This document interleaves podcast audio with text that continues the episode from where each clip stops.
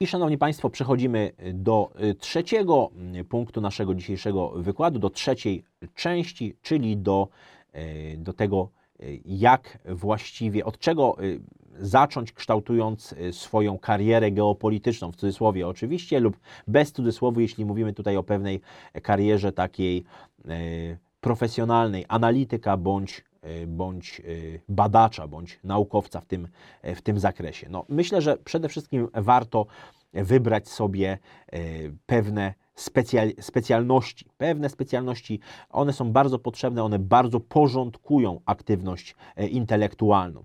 E, Po pierwsze, warto za, zadać sobie pytanie, jakim obszarem geograficznym się interesujemy.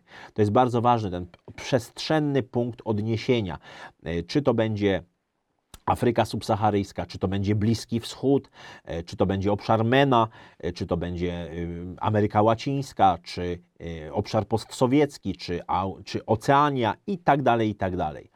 W tym wyborze przestrzennym warto sobie, warto także ukierunkować się przedmiotowo. Warto ukierunkować się przedmiotowo, to znaczy wybrać sobie e, dziedzinę, w której chcemy się specjalizować. Czy, będą, e, czy, czy będzie to e, stricte geopolityka, czy będzie to geohistoria, geoekonomia, czy, geo, czy geostrategia.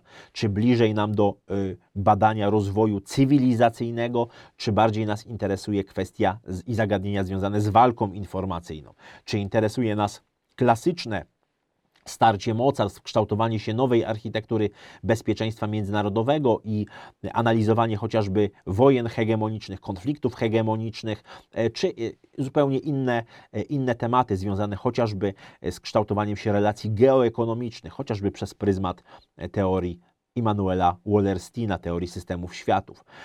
To, czyli krótko mówiąc, wybór geograficznego obszaru zainteresowania i wybór przedmiotowego obszaru zainteresowania e, to jest e, taki pierwszy etap, od którego powinniśmy zacząć, planując profesjonalne zajmowanie się e, geopolityką. Myślę, że nawet na poziomie amatorskim bardzo to porządkuje, e, chociażby zbieranie literatury, e, nawet tej w, w takiej wersji cyfrowej, kiedy tworzymy sobie foldery na swoim komputerze, no jednak pewne porządkowanie właśnie geograficzne czy przedmiotowe o wiele mm, jest wygodniejsze i ułatwia po prostu pracę intelektualną. Drugim niezwykle istotnym zagadnieniem, oprócz wyboru obszaru zainteresowań, jest e, wybór e, specjalności geopolitycznej przez pryzmat znajomości języków obcych. Aby zajmować się profesjonalnie geopolityką, przynajmniej bierna znajomość języków obcych jest absolutnie e, niezbędna. I bardzo często otrzymuję właśnie pytania, ile tych języków należy znać.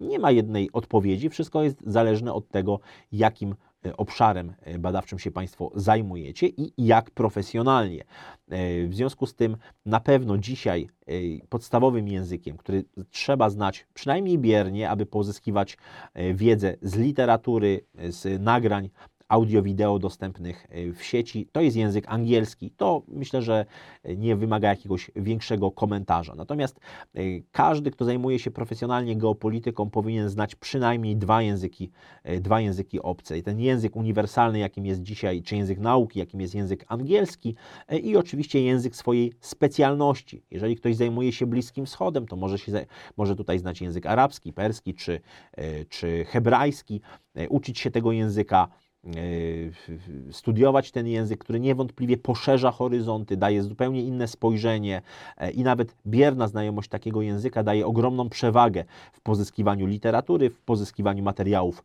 e, badawczych.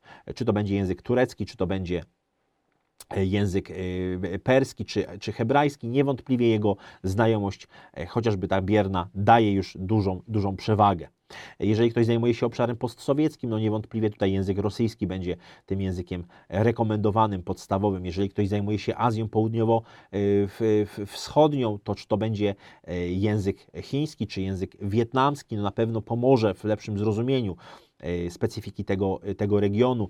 E, Jeżeli ktoś się zajmuje Azją Wschodnią, to na pewno, czy to język koreański, czy japoński, e, na pewno rzuci zupełnie nowe spojrzenie e, na, na, na, na studiowanie właśnie geopolityki. Czy jeżeli mówimy o Afryce subsaharyjskiej, język e, francuski na pewno będzie bardzo tutaj e, pomocny, a Ameryka Łacińska to oczywiście język hiszpański i, i portugalski i tak dalej, i tak dalej. Bardzo to jest ważne, aby nastąpiła synergia między naszymi zainteresowaniami geograficznymi, przedmiotowymi, i znajomością języków obcych, czy też po prostu studiowaniem tych języków obcych. Studiowanie języków obcych się nigdy nie kończy, tak jak zresztą studiowanie e, geopolityki. E, I e, jeżeli chodzi o te, te regionalizację, ten podział regionów świata, znajdziecie Państwo ich całe mnóstwo, całe mnóstwo. E, tutaj macie Państwo taki przykładowy na slajdzie pokazany podział na regiony świata stosowany przez Organizację Narodów Zjednoczonych e, do celów statystycznych.